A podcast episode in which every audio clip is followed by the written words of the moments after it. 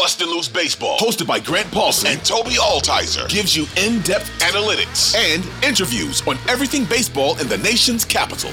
Now, here's your host, Grant Paulsen and Tobi Altizer.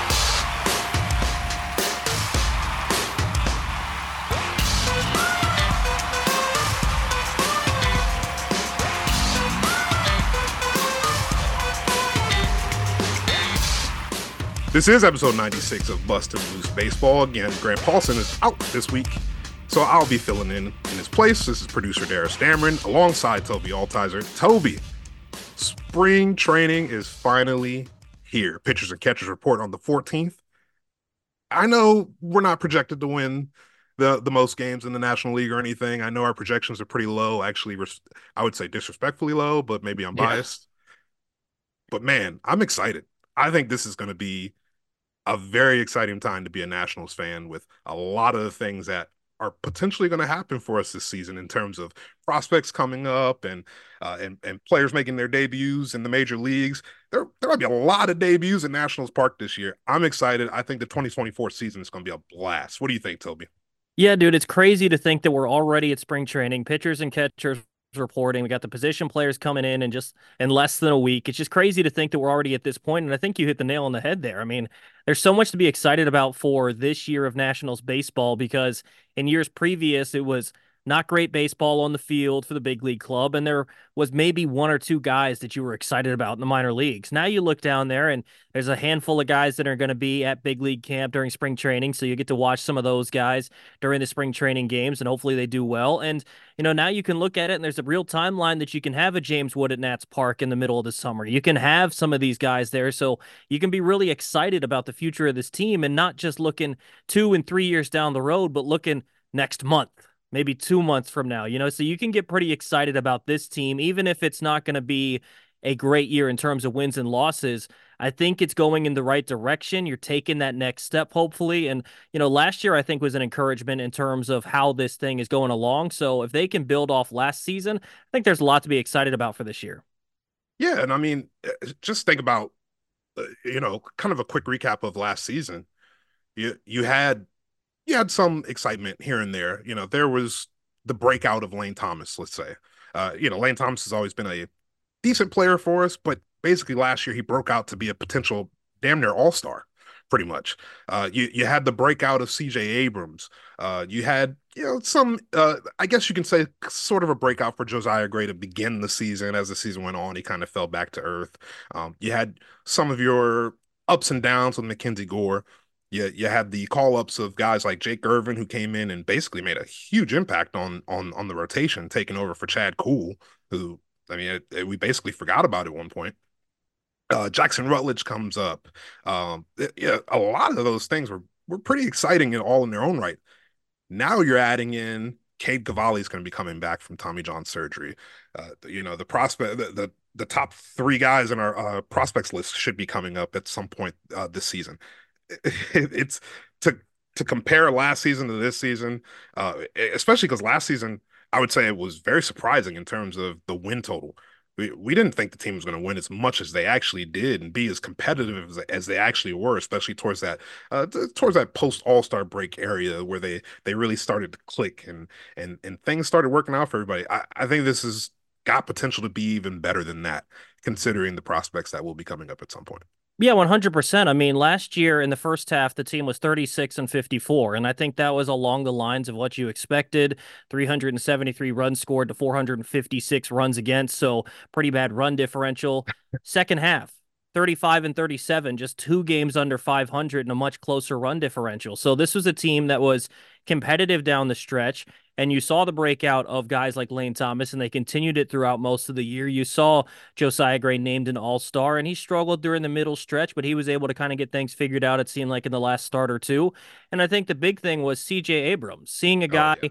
That was traded in part of the a big part of that Juan Soto trade seeing a guy come up and show you what he's been touted as all along a guy with speed, good defense, can get on base and make an impact I mean, I saw that Fangraphs was projecting out a season. I think they put him at 35 stolen bases projected. The dude stole like 37 in the second half. I honestly think this season's going to be exciting for him because he might go for dare I say, 60?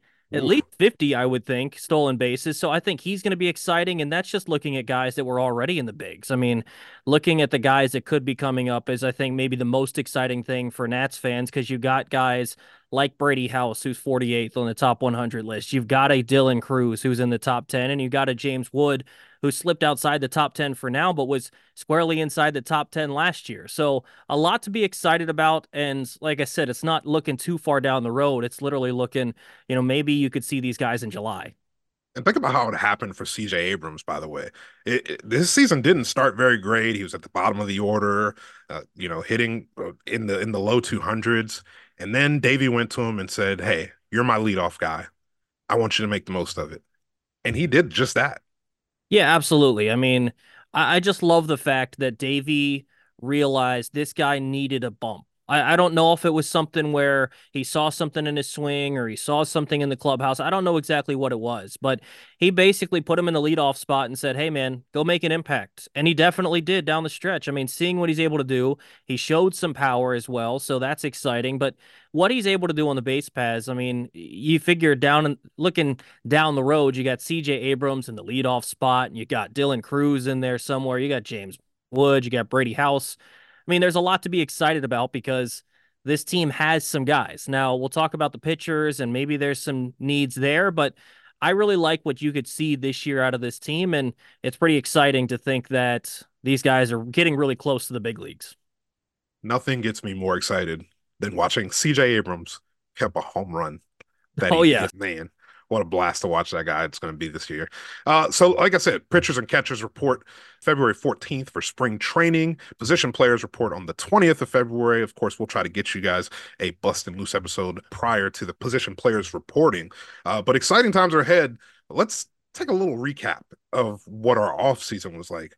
I would say generally, the off season was mostly quiet which in some ways I would say is expected because the team is kind of still in flux in terms of whether or not they're going to sell, um, and it, whether it could be Ted Leonsis that buys the team soon. We're not sure. There was a lot of changeover in terms of some of the front office staff. A lot of Mike Rizzo staff changed.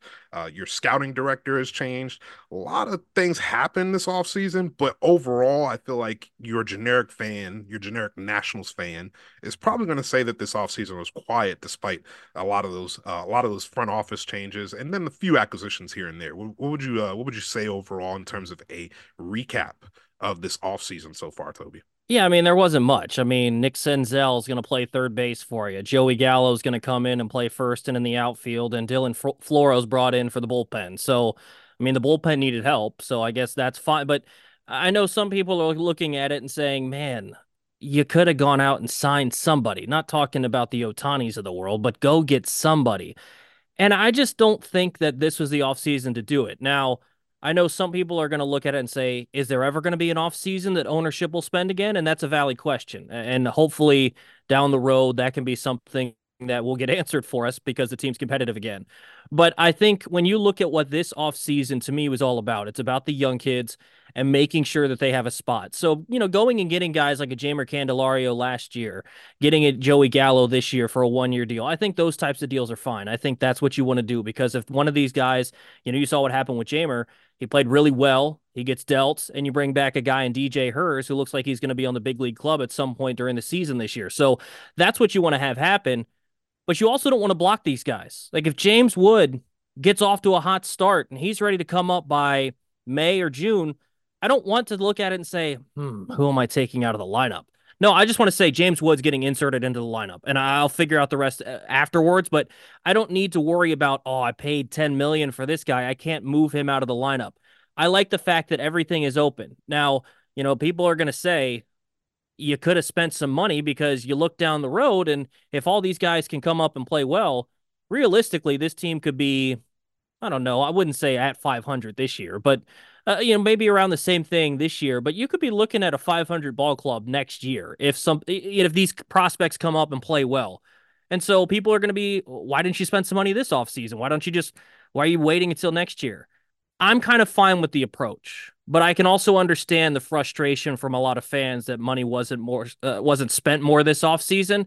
But that being said, to me, it's all about the young kids, and so If they save up and spend next year, I'm totally fine with it. But again, the clock is ticking. They're going to have to spend some money at some point. Yeah, I couldn't agree more. I I definitely thought that if there was going to be any position that they they potentially were going to spend money at, it was going to be first base. Maybe it could have been starting pitcher. I I I, I would was more leaning towards first base was going to be the position that they were going to target in terms of spending money at, and maybe Joey Gallo is that. We're not quite sure. It's not hasn't been quite made clear to us. I know uh, Joey Gallo joined Grant and Danny on 106.7 A Fan back in DC. Uh, I guess a day or two after he signed with the team, or uh, excuse me, inked his contract with the team and he mentioned the possibility of playing first base and playing outfield. Um, and then I know our, our friend Jessica Camerato of MLB.com, she did a projection of the 2024 opening day roster, and she had Joey Gallo listed as not only an outfielder, but a first baseman as well, um, and a DH. so I guess yeah. you can consider Joey Gallo very uh, versatile. So, you know, maybe that is the case. Maybe that is what their thought was, is that he will be a, a, a first baseman more, more often than not. Um, but uh, the only thing I can think of is that yeah, maybe again they don't want to potentially block someone who could come up and play first base, whether that might be let's say Yo-Yo Morales uh, comes up eventually, and he, they predict project him to be a first baseman, which would I think suck because he has an electric arm from oh, third base. So it would, it would, it would suck to lose that, but eventually you're going to need a first baseman and probably going to need some youth at that spot. So maybe there there is some thinking to that. Uh, like I said, uh, starting pitcher is kind of a little bit of disappointment that they didn't spend money there. Um, I guess you know you're you're kind of stuck with Patrick Corbin. You got your three young guys that are currently in the rotation with Gore, um, uh, excuse me, Josiah Gray and Drake Irvin. Then you have your fifth spot, which is currently Trevor Williams, but you would think that that's probably the spot that's going to be potentially up in the up in the air for the potential of a Cade Cavalli or a Jackson Rutledge to steal that spot at some point. Dare I say a Cole Henry or someone else that's uh, currently in our system that's on their way up. Maybe that's a spot that'll be in flux, and maybe that's why they chose not to spend money and keep that spot open. But I'm I am with you. I think this wasn't necessarily the offseason because you want to see how these things play out with the youngsters Maybe you get lucky and a bunch of them come up and fill up a bunch, fill a bunch of spots, and then from there you see where the hole is, and you go spend money on that one, that one or two gaps in the roster that you might have. So I think next season they'll have the opportunity to sit back and say, okay, this is where our spot, this is where our gaps are in our roster now we can go spend chunks of money at it, especially because they'll probably free up chunks of money, uh, considering With that Corbin. Patrick, yeah, Patrick Corbin is in the last year of his deal, so uh, that'll be a nice chunk of change. Well, if you can figure out the Corbin thing, that'll sure up some money, and who knows what's happening with Stephen Strasburg. like seriously, what is going on there? So if they can get those two things figured out, I kind of assume they're never going to get out of the Strasburg stuff. I think they're just going to pay him the full contract. Uh, who knows what happens there, but they're going to have to figure out something there. But yeah, you're, you're right. Corbin's going to free up some cash. And, you know, I think it also gives the guys, not just the Brady Houses, not just the Dylan Crews, James Wood, those guys are top 100 prospects and they know it, right? They, they know that as soon as they're ready, they're not getting blocked. You know, the, those guys come up and there's a spot for them. But a Trey Lipscomb, he can look and say, you know, we're going to talk about second base here in just a second, but he looks and says, I can play all over the infield. I want a gold glove. You know what? Second base might be open. If I can have a good month here, I might be able to take that spot and be at Nats Park. You know, you, you have some of these guys looking and seeing realistic opportunities, not just for the top guys that are obviously going to come up and have their spot ready for them, but for the guys that if they're playing well, can earn it. I mean, a Jacob Young last year, obviously it was a, a late season thing, but he played well and he came up and he got a chance and played well when he was in the big. So I like the fact that things are open, but I think next off season is the time to spend because a lot of these guys are going to reach the big leagues at some point this year and you'll get to see hey maybe this guy doesn't pan out as much as you want. You know robert Hassell you think of a name like that you were thinking he was going to plug right into the outfield after that trade and that hasn't necessarily been the case. So i'm not naive to think that all of these dudes are going to hit and turn into all stars and mvp caliber players but you give them a chance. When they come up you kind of evaluate them and then next off season is the time to open up the checkbooks and fill out that roster that's a great point. Uh, I, I think that might be something that we as fans may sometimes overlook is that hey yeah we did acquire all these top prospects from various trades we did draft uh, elijah green and uh, dylan Crews and as top five picks each of them doesn't necessarily mean all of them are going to hit. And you know, you don't want to be negative Nancy about things like that, but you also do have to be realistic.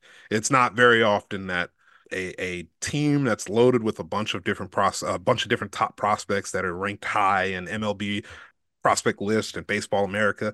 It's not it's not always that they always hit. So, you know, it, all we can do is hope and give these guys opportunity. And I think that's what the organization is doing. The organization is giving these guys opportunity, especially by not spending money uh, here on the major league roster. You mentioned you mentioned some of those signings. Uh, you had Nick Senzel, who was signed from the formerly of the Cincinnati Reds.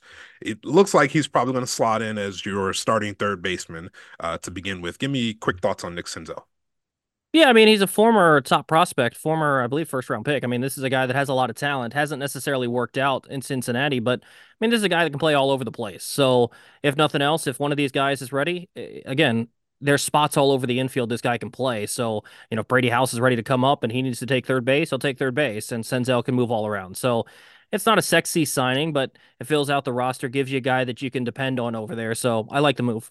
Yeah, and he was very versatile for for Cincinnati last year when they had a lot of uh, movement in, in their organization with guys like uh, Elly De La Cruz coming up and and Matt McLain coming up, uh, Christian Encarnacion Strand coming up. Uh, when they they had a lot of movement that caused Senzel to play the outfield. I remember seeing yep. Senzel play plenty of games in center field and actually was really good out in center field. So we also got Dylan Floro, uh, relief pitcher coming in. What do you think his addition adds to the bullpen? I mean, they needed more arms. I mean, we yeah. talked about this throughout the year. It was Harvey, it was Finnegan, at points it was Carl Edwards, and it wasn't many more. And honestly, that was it. And we talked about this throughout the year where it's like you can get on Davey for who he chooses, but there was no one to choose. And yeah. so just adding some depth to that bullpen, I think, was important. Having a guy that you can depend on, as much as we want to talk about keeping roster spots open for young guys, and, I stand by that. You also have to field a 26 man roster of major league caliber players. And at times, that bullpen wasn't full of major league caliber arms. So, getting a guy just to at least take up a spot and maybe can help you in some high leverage spots late in games, I think is important. Nasim Nunez was added via the Rule 5 draft. And then today, on February 13th, we got the announcement that Jesse Winker, also a former Cincinnati Red, if I'm remembering correctly, was added to the roster. And I mean, I would, Grant Paulsen said this on today's uh, Grant and Danny show that he thinks Jesse Winker is going to open as potentially your starting left fielder this year. And he wouldn't be, or excuse me, your, your starting left fielder or your DH potentially. Jesse Winker, what do you think about him being added to the roster? I mean, this is another one of those guys that has the potential to be really good. He struggled last year in Milwaukee, and you know I have some ties. I came from Milwaukee. I lived out here before, but I, I worked out in Milwaukee for a time, and so many people were down on this guy because he really struggled last year. But this is also a guy that's a former All Star, hit a lot of home runs with the Reds, so maybe you can run into something. I mean, the other thing that we haven't talked about much yet is the Nationals had next to no power last year. So bringing a guy like Joey Gallo, that obviously brings a lot of power. Bringing a guy like Jesse Winker, that could provide some power. Who knows? Uh, and it's just another one of those flyer shots that I like because if nothing else, you you move on. It, you, nobody remembers Corey Dickerson last year, but that was the same sort of move, right? So I'm totally fine with these moves. The one I want to go back to, you mentioned Nasim Nunez as the Rule Five player this guy isn't going to be uh, a big power guy in his time in minor league baseball. He's seven career home runs, five last year. But what he is, is incredibly fast and good on defense. Last season, he only had 43 RBIs, a 224 average, but he had 52 stolen bases. So if this guy can get on base, he can be a threat on the base pass. And if nothing else, I think he gives some guys an opportunity to get off their legs if it's CJ or if they're needing to push Luis Garcia again like they had to at points last year to to prove a point to him. Nasim Nunez could step right in and play a good second base and provide you a little spark at the bottom of the lineup. I like that, and then he can be, you know, late inning relief for for Luis Garcia if Luis, Luis Garcia continues to struggle defensively as he has in the past, um, and add in some speed off the bench along with uh, potentially Jacob Young and and Victor Robles. We could have more speed than we've had quite some time, I would say. So that's uh that's a pretty exciting prospect. I, I I actually like signings like Winker and Joey Gallo because, like you said, it's it's almost like the chance that we took on Jeimer Candelario, where yeah, one hundred percent, yeah, and the chance that we tried to take on Nelson Cruz a couple years ago. Yeah, you take your chance of these guys, one year deals. If they pop, you trade them. If they don't, oh well, you're stuck with them. But you can you can bring along a prospect who potentially could replace them at some point and and bring more production than what you know if if they happen to be a miss more production than what we're providing.